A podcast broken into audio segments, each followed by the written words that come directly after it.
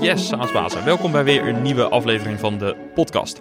Mijn naam is Johan de Wit, ik ben de host van de podcast en uh, ik interview hierin SaaSbazen over het starten, groeien, schalen en verkopen van een SaaS-business. En uh, daarnaast doen we ook andere dingen. We hebben een online community, we organiseren regelmatig virtuele en in-person events. En uh, als lid krijg je voor 300 euro per jaar toegang tot uh, nou, bijvoorbeeld de tweewekelijkse meetup. En support je ook deze podcast. En wie deze podcast ook uh, support is Leadinfo. Leadinfo is een Nederlandse SaaS-oplossing waarmee je ziet welke bedrijven jouw website bezoeken. Ook zie je het gedrag van die bezoekers op je site en Leadinfo breidt ook steeds verder uit. Met bijvoorbeeld website personalisatie. En ook bieden zij een uitgebreid verslag van de bedrijven die je website bezoeken. Niet alleen in Nederland, maar ze hebben een wereldwijde dekking. Voor uh, B2B SaaS-bedrijven is dat dus uh, uitermate nuttig. En mijn advies is ook om uh, het gewoon eens te proberen. Dat kan 14 dagen gratis. Ga naar leadinfo.com slash saasbazen. Ja, en het thema van vandaag is internationalisatie en verkopen via channel. De gast is Walter van Uitfund. Hij is de CEO van Awingu, een skill-up uit België. En hij vertelt over hun internationale strategie. Begin met je SaaS-bedrijf in een ander land. Zo liet hij uh, zich in de voorbespreking ontvallen. En ik ga op zoek naar de gedachte achter deze uitspraak. En ook komt het verkopen via channel uitgebreid aan bod. En als je nu denkt dat is niets voor ons, dan daag ik je uit om toch eens te luisteren. Want uh, wat, uh, ja, naar wat Walter te delen heeft. Want het verkopen via partners zou zomaar eens een goede keuze kunnen zijn in je internationalisatiestrategie. Zo, nou, let's go.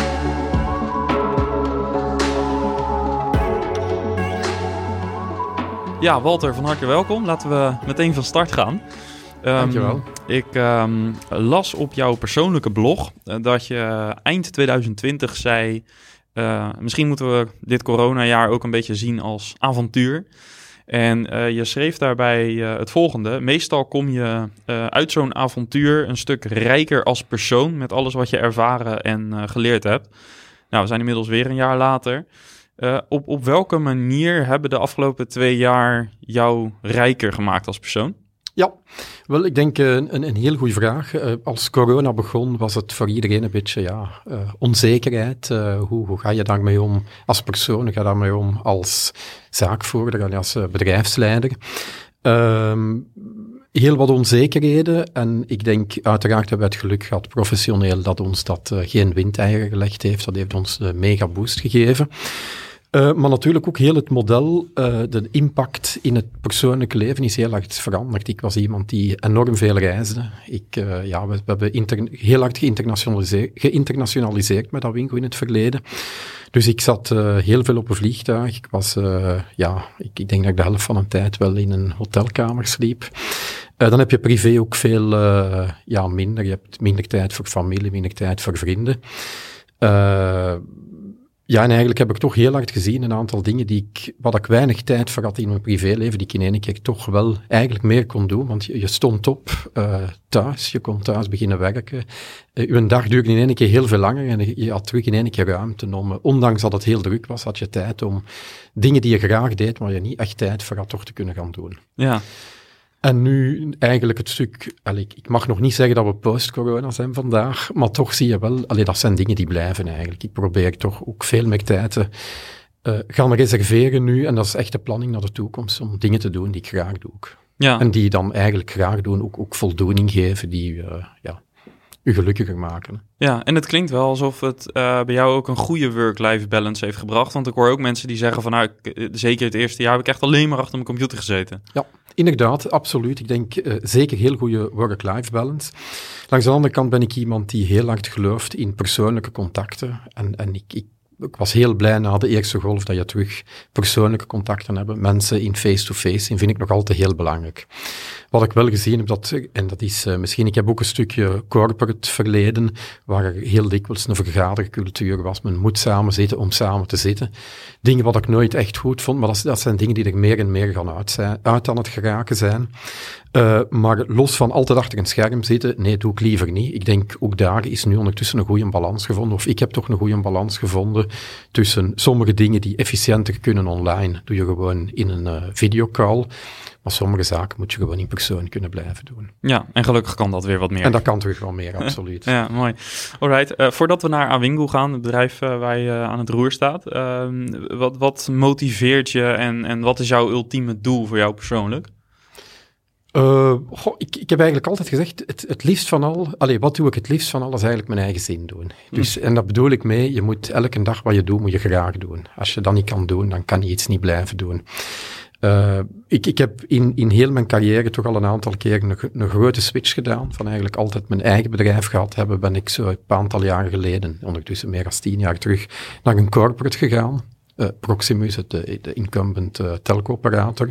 Daarna teruggegaan naar een, een start-up om die te scalen, wat Awingo vandaag is. Een groot verschil, die twee. Een heel groot verschil, maar uh, eigenlijk was dat ook, waarom heb ik die, die, die switches gemaakt altijd? Gewoon omdat ik eigenlijk zei, ik, ik wil terug doen wat ik graag doe, ik zal het zo zeggen.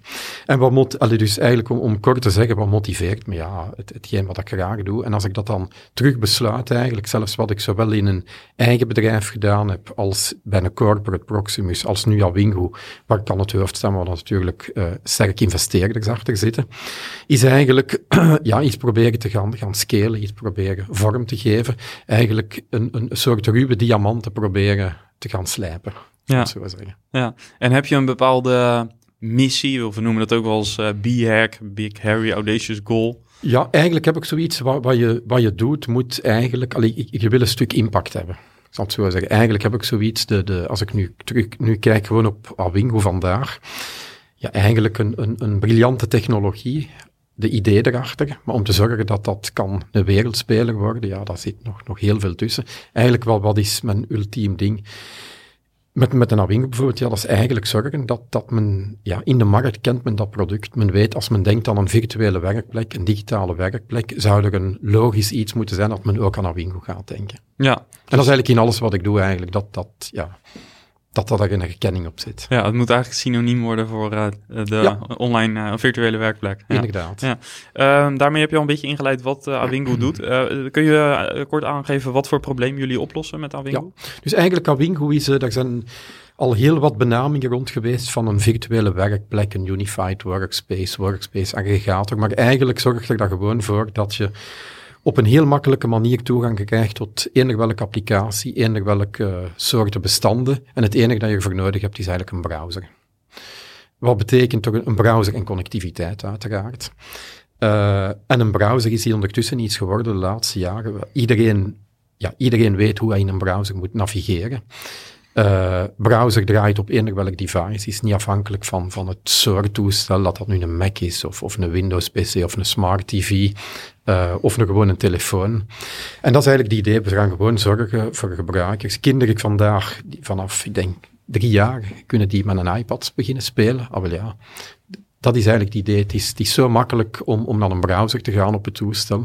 En daar willen we eigenlijk die bedrijfsapplicaties, de, de werkplekomgeving, uh, naar, naartoe brengen. Ja, en wat zijn een beetje jullie typische klanten? We hebben eigenlijk heel diverse klanten. Dus, dus we, we zeggen eigenlijk, we willen een, Awingo is een horizontale oplossing die eigenlijk in alle verticale markt kan gebruikt worden.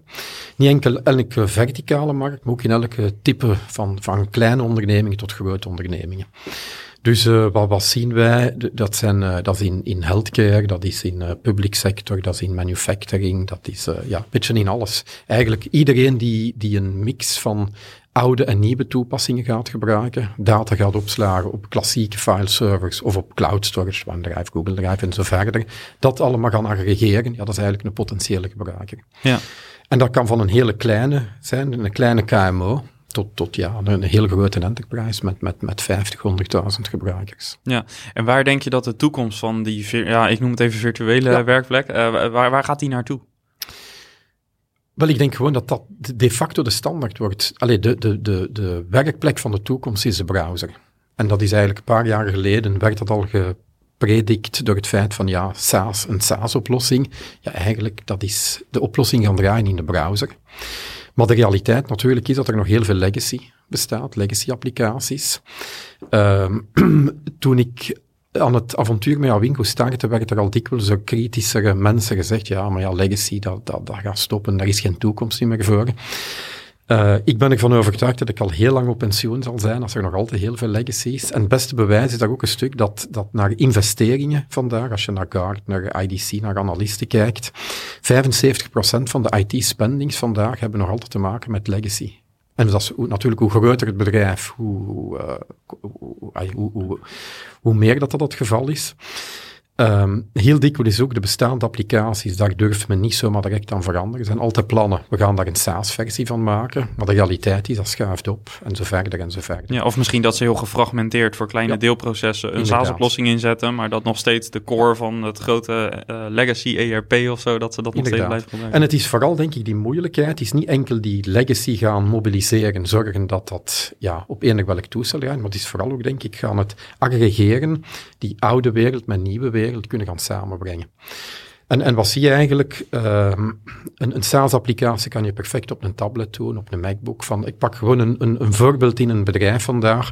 Men wil graag, alleen er wordt veel gesproken over bring your own device. Men wil kunnen de keuze laten dat men uh, eigen MacBook meebrengt. Verschillende vormfactors, verschillende operating systemen. Voor SaaS is dat op zich geen probleem, maar van het moment dat je naar legacy gaat, ja, dat is heel dikwijls gebonden aan, aan een toestel, dat moet klaargemaakt worden. En wat wij eigenlijk doen met, met onze oplossing is eigenlijk gewoon zorgen dat je een, een, een zeer goede experience hebt, dat je eigenlijk niet meer ziet. Je hebt een werkplek, je ziet een lijst van applicaties of icoontjes van applicaties. Hetzelfde naar, naar fileservers, bestanden. En wat daar nu achter zit, dat dat nu een SaaS is of een, een legacy applicatie, je ziet het gewoon niet meer. Je kan ook heel makkelijk interageren van de ene oplossing naar de andere, data overbrengen van de ene naar het andere. Dus eigenlijk gewoon dat gaan vergemakkelijken voor de gebruiker. En dat is ook wat ik de toekomst eigenlijk zie. Op termijn wil een gebruiker eigenlijk van eender waar op eender welk toestel kunnen access krijgen tot de applicaties die hij nodig heeft. En dat gaat uiteraard over tijd veranderen. Dat zal meer SaaS komen. Langs IT-kant, IT-administratie, is daar, die challenge is gewoon heel groot omwille van het security gebeuren. Security, uh, auditing, monitoring en zo verder. Ja, want hoe reageert IT, zeg maar, uh, traditioneel op jullie en, en hoe is dat ontwikkeld over de afgelopen jaren? Uh, wel, vandaag, we zijn van origine, zou ik kunnen zeggen, zeggen dat Wingo is een, werkplekoplossing. Vandaag wordt dat Wingo veel meer gepercipieerd door onze klanten als een security-oplossing. Eigenlijk zijn we een secure application gateway. Wij zorgen dat er op een ultraveilige manier applicaties naar de werkplek gebracht worden. Concreet betekent ook, we hebben geen data die overgebracht wordt. Het is eigenlijk een beetje Big Brother. Men weet, IT-admin weet exact wie heeft wat van welke locatie, welk IP-adres gedaan en zo verder. Ook het stuk context awareness. Op basis van de context waar je in bevindt, ga je al dan niet iets kunnen doen, of meer kunnen doen, of minder mogen doen. Ben ik op een publieke wifi, ga ik misschien bepaalde applicaties niet kunnen doen, ga ik niet kunnen downloaden, niet uploaden. Uh, kom ik over de landsgrenzen, bijvoorbeeld naar publiek sector, ga ik niet meer applicaties kunnen opstarten, en zo verder eigenlijk. Ja, uh, nou, daar heb ik uh, technisch gezien, uh, zou ik daar allerlei vragen over hebben, maar daar vinden we ook het antwoord op op jullie website. Een van de belangrijkste thema's voor vandaag is internationalisatie. In het voorgesprek zei je even, je zou moeten beginnen in een ander land als je SaaS-bedrijf bent. kan je dat uitleggen, hoe je dat ziet? Goh, ik, ik, denk eigenlijk, allee, het, is, is in eender welke start-up, dat het nu uh, een, een SaaS-bedrijf is of eender wat, je moet, je moet eigenlijk proberen, ja, het, het product dat je gemaakt hebt, pakt dat wel. Dat, dat, dat is uh, iets. Wat ik gezien heb, en misschien is, ik ben Belg natuurlijk, ik ben hier in Nederland de gast. Ik denk dat Nederland een heel stuk verder staat als België naar hoe omgaan met innovatieve bedrijven, startende bedrijven. In België leeft helaas toch nog heel hard het stuk van, uh, ja, wat, wat in eigen land ontwikkeld is, mm, is dat wel goed genoeg? Is dat wel... Uh, een bepaalde bescheidenheid? Of? Ik denk dat een bescheidenheid is en tegelijkertijd men uh, ja zand in eigen land, wat, we bij ons zeggen. Dus dat van, van daaruit dat ik een beetje zeg ook, ja, als, als, als het in, het kan gerust zijn dat je bijvoorbeeld in België, wij als Belgische, of destijds ook als starter in België, dat we in bepaalde sectoren konden we heel moeilijk starten, waar we bijvoorbeeld in andere landen dat heel goed konden starten. En dat hebben we eigenlijk eerst mooie klantenreferenties in andere landen kunnen optekenen, vooraleer we gelijkaardige klanten in België hadden. Concreet voorbeeld zijn ziekenhuizen. Bijvoorbeeld ziekenhuizen hebben wij uh, heel veel prospectie gedaan in België, jaren terug. En dat was heel moeilijk om daar binnen te geraken. Maar zegt dat iets over de SaaS-bedrijven in België? Of zegt dat meer iets over de manier waarop denk de, de Belgische grote... België. Ja, precies. De, Ja. de- waarop de bedrijven in België aankopen. Want ik moet eerlijk zeggen, als ik in eh, Gent eh, bijvoorbeeld rondloop tussen de start-ups die daar echt eh, veelvuldig zitten, dan krijg ik niet het idee dat jullie achterlopen op Nederland, eerlijk gezegd. Nee, Volgens nee, mij nee, gebeurt er bijzonder veel eh, innovatie juist. Ja, absoluut. Allee, zeker heel veel innovatie. Maar, allee, en ik denk ook een beetje het, het, het traditionele dat er is in grote corporates. Ik heb zelf in, in een corporate gezeten. Innovatie staat altijd heel hoog op de agenda. Maar heel dikwijls wordt dat vanuit een aparte cel gedaan. Die mogen een klein beetje doen. Maar als het dan echt erop aankomt om het gaan zelf te gebruiken in dat bedrijf, echt innovatie toe te laten, is me dat heel dikwijls terughoudend op. Hm. En je merkt dat dat in andere landen anders zit? In andere landen is dat anders. Ik, ik, het gevoel is zeker naar Nederland, Nordics, voel ik echt dat dat eh, veel meer adoptie is van innovatie. En echte adoptie. Niet wat dat gewoon een, een strategisch project is dat weinig executie heeft. Ja, en, en hoe heeft jullie strategie er vanaf eh, het begin uitgezien bij Awingo als het gaat om internationalisatie? Hoe Ik- zijn ik jullie heb ja, ik heb eigenlijk altijd gedacht, natuurlijk, allee, we hebben een ambitie. Allee, Awingo is, ik heb dat straks niet gezegd, maar is een single product company. We hebben een, Awingo is de firma en het product dat we hebben, één product noemt ook Awingo. Ja, dan kan je niet gewoon rond je kerktoren in het land succesvol worden. Wij willen in competitie, of wij zijn in competitie, denk ik, met, met Citrix, een wereldspeler, en tegelijkertijd alles wat VPN-technologie is. Dan moet je internationaal gaan, of, of je hebt geen enkele kans. Idee erachter was bij mij eigenlijk vanaf dag één, we moeten zo snel mogelijk internationaliseren. Je moet niet enkel zorgen dat het product, dat er een, een product market fit is in eigen land, maar die moet overal kunnen zijn een beetje. Uh, langs de andere kant ook, ja, uh, ik geloof in, in strategische partnerships zijn gewoon heel belangrijk. En ja, de, de grote industriespelers waar je mee wil partneren, die zitten niet in België. Dus dan moet je vluchten naar het buitenland. Dus we hebben eigenlijk vanaf dag één wel gezegd, wij moeten uh, heel snel internationaliseren. Ik denk eigenlijk binnen, binnen, het, binnen de twee, eerste twee jaar dat ik aan het roer van Awingo stond, waren we toch in heel wat landen actief. Ja, en nu zie je bij veel start-ups natuurlijk dat ze hun eerste 10, 20 klanten, die komen uit het eigen netwerk vaak, of indirect via de investeerders of, of andere relaties. Um, en dat maakt het vaak natuurlijk makkelijker om in eigen land te beginnen. Maar je zegt eigenlijk begin met een soort channel-strategie, partnerships in het buitenland. Um, en laat dat je springplank zijn. Ja, allee, ik denk gewoon, de, natuurlijk als je internationaliseren gaat niet alleen, daar zijn dingen die erbij komen. Of internationaliseren uh, kost ook geld. Als je dan zegt, ik ga alles in een direct sales model doen, wordt dat nog eens heel veel duurder. Dus ik heb eigenlijk de combinatie internationaliseren met een, een channel model. En dat werkt eigenlijk vrij goed, hoewel je natuurlijk rekening moet houden dat channel dynamics in elk land anders zijn. Ja, en, en hoe leer je je weg te navigeren in de verschillende landen? Want, want Nederland ken je dan, daar zit je dicht op. Uh, maar bijvoorbeeld de VS, uh, Nordics? Ja, uiteraard vanuit het, uh, net, het eigen netwerk, een stuk ervaring natuurlijk. Ik, ik, ik heb het ik misschien niet gezegd, maar ik ben ook niet, niet de founder van Awingo. Ik heb uh, heel vlug de founder vervangen, maar uh, vanaf dag één bij het project betrokken, maar wel toch al een hele track record. En dan heb je in het verleden, hoe meer ervaring dat je hebt, betekent hoe meer fouten dat je al gemaakt hebt, ik zal het zo zeggen. Dus sommige dingen doe je geen, geen twee keer meer. Je hebt ook een netwerk opgebouwd en internationaliseren gaat inderdaad heel hard gepaard met het gebruiken van je netwerk. Ja. En, en welke fout heb je bijvoorbeeld uh, kunnen overslaan omdat je die eerder had tegengekomen of gemaakt?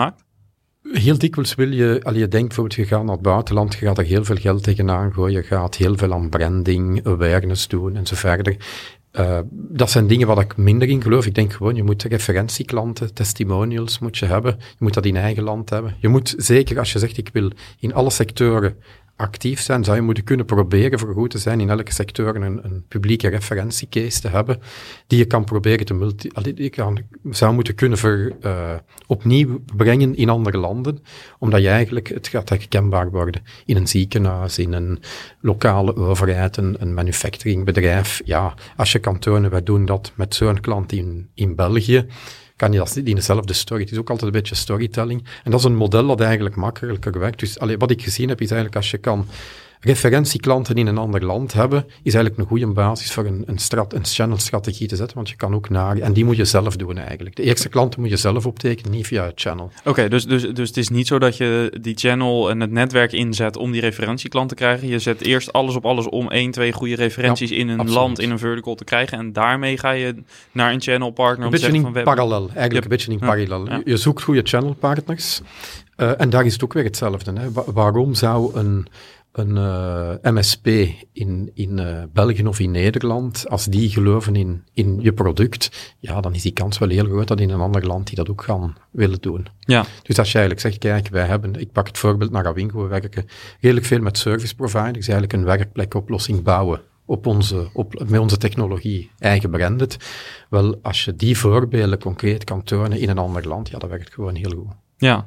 En dat is in combinatie, je gaat en de partners optekenen en een aantal eigen klanten. Maar natuurlijk naar een partner zegt, ja, maar welk type klanten kan ik daarmee benaderen? Als je ze kunt zeggen, in België, maar ook hier in je eigen land hebben wij die en die klanten kunnen optekenen dat, dat is heel mooi, denk ik. Ja, ja, wat je ook nog wel ziet als je een internationaal georiënteerde MSP hebt en die heeft in Nederland een eerste referentiecase en ze zitten ook in Duitsland of in de Nordics, dan kunnen zij intern wellicht uh, die distributie voor jou uh, zorgen. Ja. Absoluut. Um, hoe hebben jullie uh, keuze gemaakt voor welke landen te starten? Ja.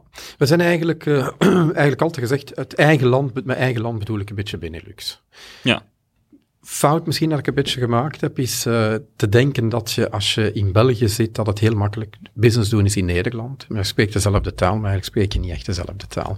En ik denk nog altijd als je in België, uh, vanuit België goede business kunnen doen in Nederland, moet je eigenlijk een lokale Nederlander hebben die de Nederlandse markt toe en omgekeerd. Maar dus, allee, we zijn eigenlijk gestart vanuit Benelux, omdat dat toch wat thuismarkt is. En dan hebben we eigenlijk onmiddellijk redelijk vlug de sprong gemaakt naar de US omwille, en eigenlijk in de strategie van Awingo zat internationale partnerships, was dat heel belangrijk.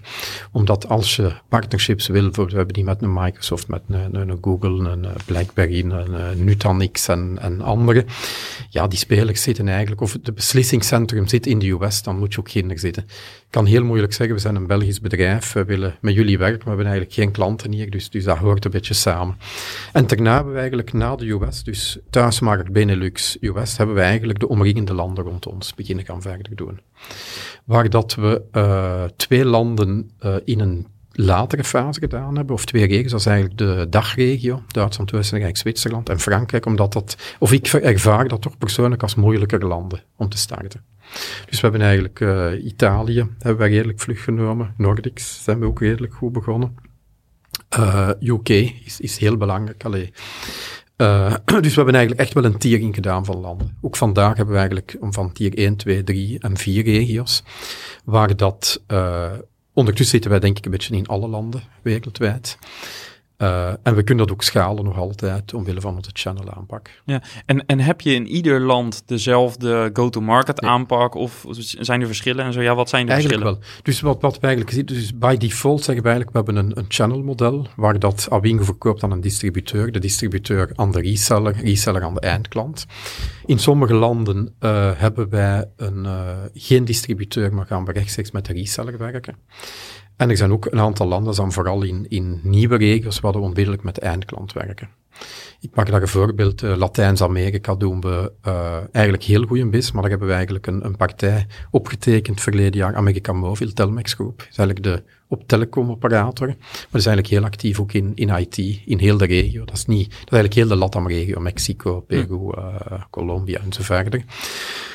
Um, wat zien we bijvoorbeeld naar, naar de US toe? Allee, bijvoorbeeld in België is een, een, België en ik denk Nederland ook, de reseller is zeer gevoelig dat er geen direct model is, dat, er, dat de vendor niet gaat verkopen. Geen kanaalconflicten. Ja. Ja. En, en ik geloof dat zelf ook heel hard in, want ik heb altijd langs resellerkant gestaan. Ik ben gestart destijds als een reseller. Als ik dan kijk naar de US bijvoorbeeld, ligt een reseller daar eigenlijk niet wakker van. Reseller die gaat heel dikwijls zeggen, koop gerust licentie. Eender waar, wij doen de service, wij gaan alles gaan implementeren. Uh, dus eigenlijk de rol van een, een distributeur, reseller in de US is de distributeur denk ik veel minder belangrijker. Reseller is heel belangrijk om een goede contact met te hebben. Zij moeten uw product kennen. Maar de echte transactie dat in u loopt via de reseller is, vind ik bijvoorbeeld, of ik ervaar dat toch, in de US veel minder belangrijk. Ja, misschien een beetje een beginnersvraag hoor, maar de, de distributeur moet ik dan bijvoorbeeld in Nederland denken aan, en wereldwijd trouwens ook, maar TechData, Ingram, Ingram Micro, dat soort uh, Wie zijn onze distributeurs? We hebben uh, Europees... Het, het, gaat met, overigens niet om ja. de namen, ja, maar het gaat meer om, om, om ja, de kolom te schetsen, zeg maar. Eigenlijk heb je hebt al twee soorten distributeurs. Je hebt echt de grote broadline distributeurs, zoals je ze noemt, een Ingram, een TechData. En dan heb je eigenlijk de value-added distributeurs, die eigenlijk een hele sterke focus in het land zelf hebben. En we werken eigenlijk met beide. En we zien eigenlijk ook in een, in een land waar dat we redelijk matuur zijn, is de relatie met een broadline distributeur heel belangrijk, heel goed. Want eigenlijk zij zorgen vooral dat de, alleen voor ons bijvoorbeeld, een, een, wij leveren een enkel product kies, want zoals ik zei, Wingo is eigenlijk geen SaaS, maar een, een recurring licensing model. Ja. Uh, het leveren van een licentiesleutel, dat is niet moeilijk. Dat kan je als bedrijf rechtstreeks naar de klant ook. Wat het voor ons makkelijk gemaakt, of waarom dat voor ons een channelmodel heel belangrijk is, is eigenlijk het, het invoicing, credit collection. Uh, de distributeur, wij factureren de distributeur. Wij weten, wij krijgen ons geld tijdig.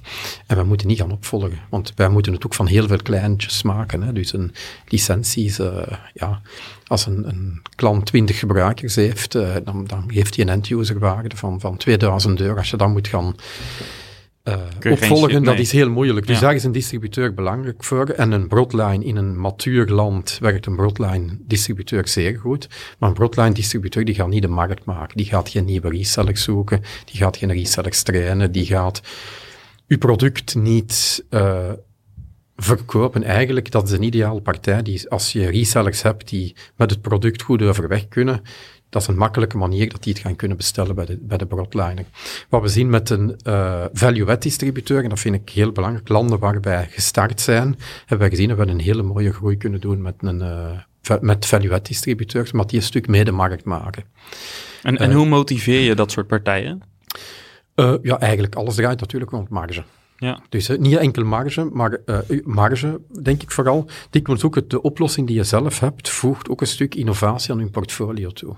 Ik denk, uh, en dat is hetzelfde, elke distributeur, dat nu een broadliner is of een value-add, hebben ook diezelfde strategische programma's waar dat zij innovatie willen verhogen, nieuwe innovatieve oplossingen naar de markt brengen. Alleen dat een broadliner dan minder focus kan opleggen.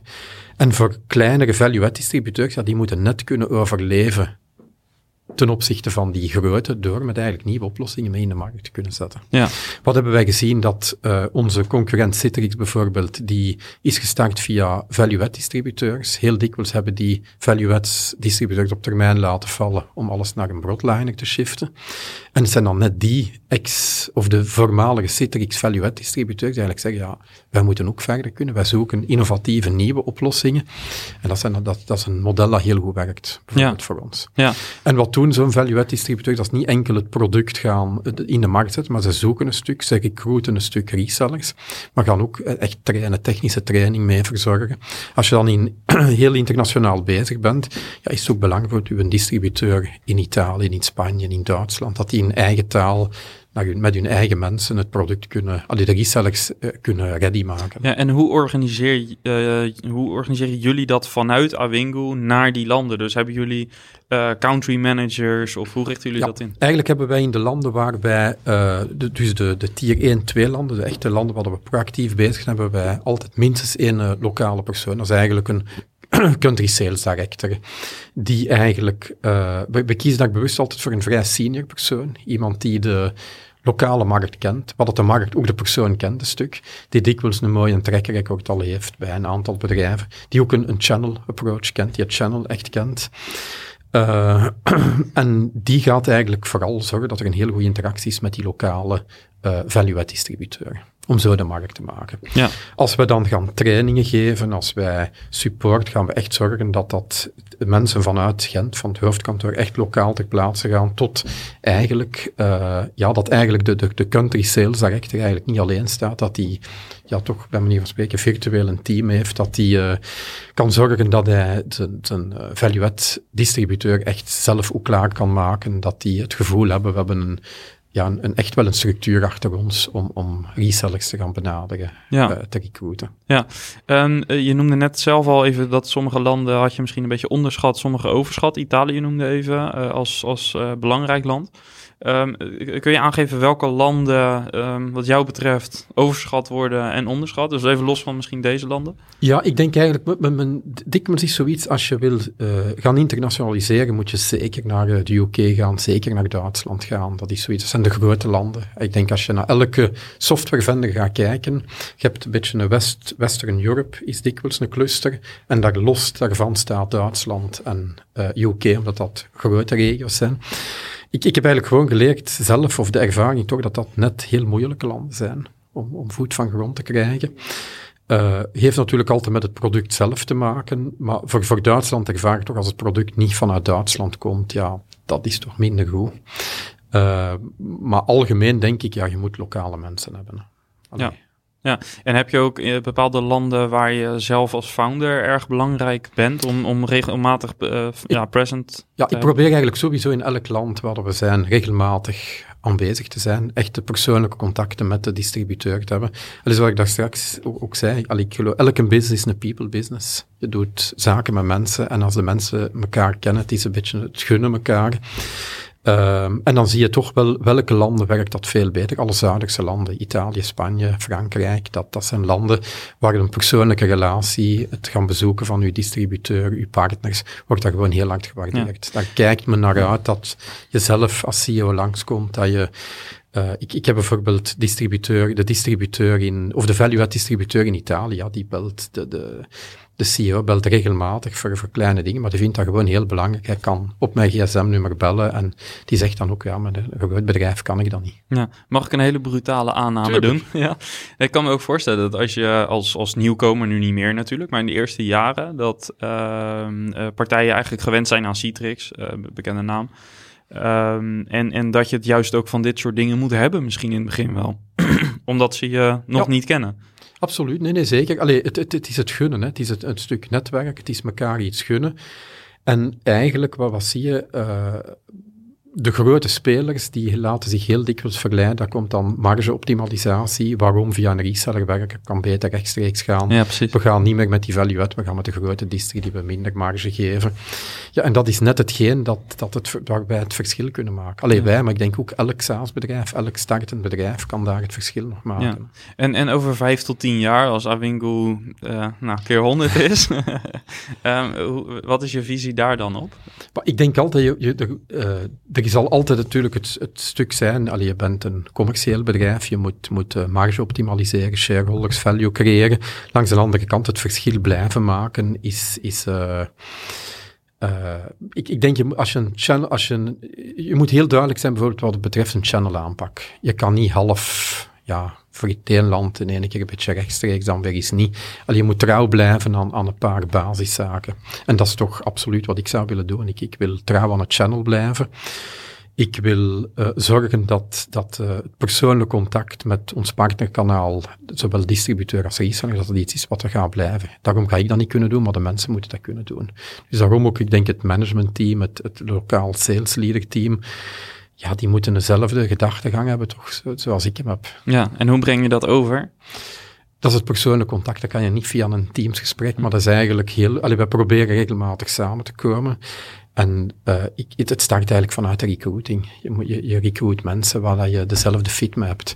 Mijn echt core team, ja, zijn mensen waar ik al 15, 20 jaar mee werk. Mensen die voor mij vroeger ook al gewerkt hebben, die je kent, die weten, je kent hun waarden, ze weten welke waarden voor jou belangrijk zijn en zij moeten dat ook verder kunnen uitdragen. Ja, dus eigenlijk uh, de rode draad is ook wel echt uh, je netwerk en ja, uh, heel erg vertrouwen op een, zeg maar zeker in die landen, op een aantal senior mensen ja. die de markt kennen en, ja. en vice versa. Ja.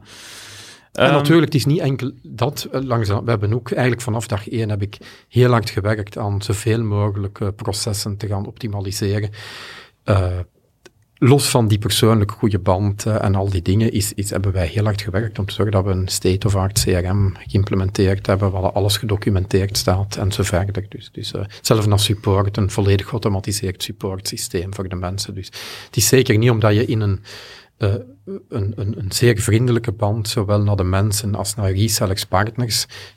Er moeten echt wel flows achter zitten om te kunnen schalen. Ja, en, kan je een paar voorbeelden geven van de impact op jullie organisatie, zeg maar? Dus hoe, hoe zijn jullie uh, georganiseerd om die verschillende landen aan te kunnen sturen? Wel, eigenlijk heb ik dat vanaf dag één gezorgd dat we uh, heel veel geautomatiseerd hadden, heel veel in processen gebracht. Gezorgd dat we alles, ik denk eigenlijk van het moment dat we commercieel gegaan, hebben we eigenlijk gezegd, we gaan met, met een heel goed CRM, heel goed die procedures. Dat was natuurlijk een stuk verleden dat je van vroeger hebt. Een helpdesk systeem dat geautomatiseerde tickets uh, zijn met follow-up, licensing model, partners toegang geeft tot een license maar ze alles zelf kunnen gaan managen, eventueel koppelen met andere tools. Um, hebben we van in het begin gedaan. De eerste jaren was dat misschien een beetje overkill, omdat ja, te zware systemen voor eigenlijk de business dat er maar stond. Wanneer heeft dat echt resultaat gebracht? Ja, als corona begonnen is, eerste wave, zijn we ontploft. Ik, ik weet heel goed... Uh, tweede helft maart uh, ja, hebben wij heel veel mensen moeten laten bijspringen, development, om gewoon licenties te creëren en kunnen support te geven bij installatie. En, en dat, dat was mogelijk omdat jullie al, al de playbooks hadden, documentatie hadden om snel van start te gaan? Systemen waren klaar, wij konden uh, heel goed schalen zonder dat dat echt heel veel impact had. En dat denk ik dat net is. Alle, iedereen, ik denk elke uh, start-up, elke founder of, of, of, hoopt altijd dat er een moment komt dat in één keer alles gaat ontploffen. Elke business case zijn altijd hockeystick effect. Ja. Als het dan effectief gebeurt, denk je dat er heel veel zijn die, die ja, dan zitten ze met de handen in het haar. Ja, ja ik ga even een shameless plug doen. we zijn inderdaad uh, bezig, uh, Jan Aleman, andere, de, ja, mijn rechterhand binnen de SaaS-bazen community, zeg maar, met een start-up die juist hierop inspeelt. Omdat wij in de afgelopen jaren zo vaak hebben gezien bij snelgroeiende bedrijven dat ze heel lang wachten met documenteren van processen, van systemen. Uh, dat ze niet echt playbooks hebben liggen. Bijvoorbeeld, ja, dit klinkt als een verhaal waarbij je gewoon per land. Je, moet eigenlijk een playbook hebben om in een land tractie te krijgen. Dus als je dat in een land hebt uitgevonden, ja, 80% van dat proces zal je in de toekomst nog vaker gaan doen. En natuurlijk is het in Italië iets anders dan in Spanje. Maar op hoofd, er zijn gewoon stappen die je moet doorlopen. En wat wij zo vaak hebben gezien bij de bedrijven die we hebben begeleid op allerlei manieren, is dat ze die documentatie eigenlijk, dat ze daar veel te lang mee wachten. En op het moment dat er dan een opportunity voorbij komt, of dat je vijf mensen per maand of twintig mensen per maand moet gaan onboorden, ja, dan heb je die processen niet in place. Of er zijn wat Word-documentjes, wat PowerPoint-presentaties, maar ja, dat is niet echt actionable. Daar kun je niet op, dat, dat, dat schaalt niet mee. En uh, ja, dit is wat mij betreft super herkenbaar. Ik denk dat dit echt een hele belangrijke teken is. Nee, dat is zeker, zeker. En dat is een stuk, het, ja, het ervaring dat je ook hebt, dat je weet eigenlijk, als met ambities te kunnen schalen snel, ja, dan moet je voorbereid zijn. Ja, je wil niet dat je documentatie of iets dergelijks de bottleneck is. Ja, inderdaad, ja, inderdaad. Uh, interessant dat je dat ook bevestigt, want dat was wel een beetje de hypothese waar wij mee zijn, zijn gestart. Ja. Um, ja, als, uh, als we nog even kijken naar uh, jullie marketing. Uh, want wat ik interessant vond, ik kwam jullie Awinguru Talks tegen. Welke rol speelt ja, dat in jullie marketing en, en wat voor gedachten zit daarachter? Wel, ja, eigenlijk is dat thought leadership gaan positioneren, wat, wat wij eigenlijk willen doen. Allee, zeker tijdens corona hebben we zijn er eigenlijk mee gestart ik denk halverwege vorig jaar, halverwege 2020. Vorig jaar was dan ondertussen 22. uh, en toen zag je allemaal begon gaan uh, webinars te doen. En, en uh, ja, omwille van corona kon er niks. En we hadden zoiets, ja, mensen beginnen dat beu te worden. We moeten eigenlijk met iets anders proberen te komen.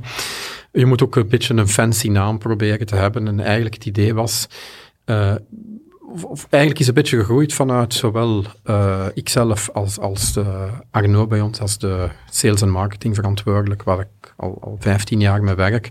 Ja, soms een gewoon een gesprek met iemand hebben, dat is heel verrijkend. En eigenlijk het idee was, ja, als je dat gesprek nu eens eigenlijk kan gaan socializen, je kan er gaan opnemen en doen, dus eigenlijk geen echte specifieke format van zeggen, het moet altijd volgens een bepaald plan gaan, maar gewoon zorgen, personen die een interessant verhaal hebben, waar je een heel interessant gesprek kan mee hebben, laat ons dat recorden.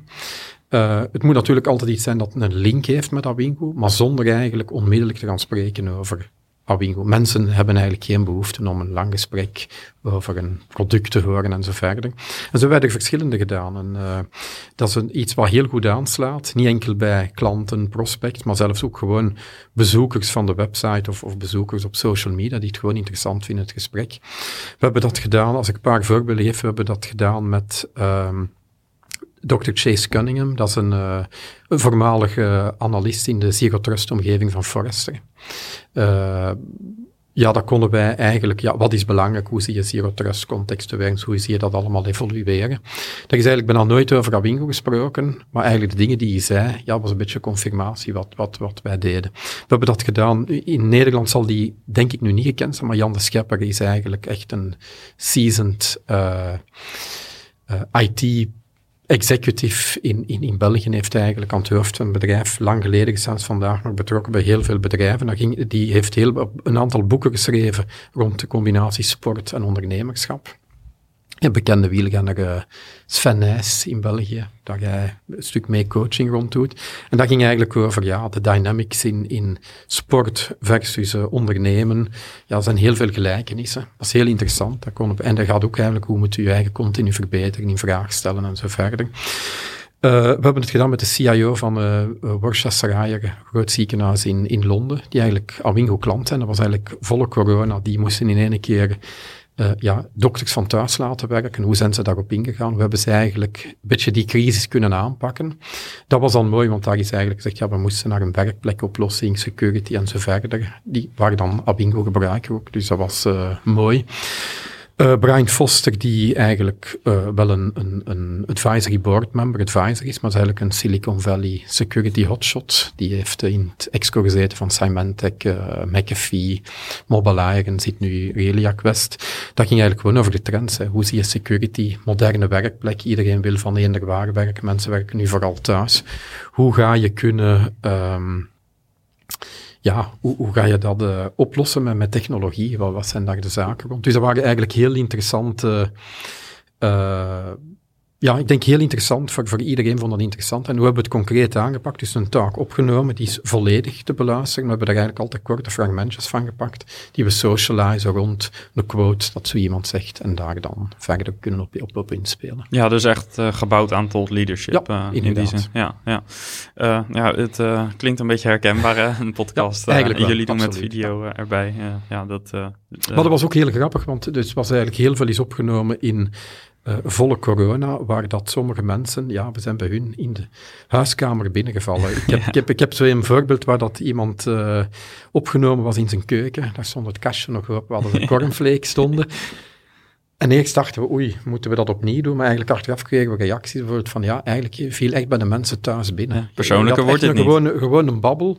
Uh, dus, dus eigenlijk was dat uh, een positief effect aan hetgeen wat we dachten ja. dat misschien minder was. Ja, en ook herkenbaar, hè? Want Heel in de afgelopen uh, twee jaar, normaal zag je altijd wel ergens een systeemplafond of een mooi gestileerd kantoor op de achtergrond. Maar. Ja, het is eigenlijk heel gewoon geworden dat ook inderdaad gewoon, ja, even plat gezegd, gewoon echt CEO's van hele grote bedrijven, dat die inderdaad gewoon in beeld zitten met het kind dat voorbij komt rennen. En ja, dat heeft inderdaad wel, dat is een bekend beeld geworden.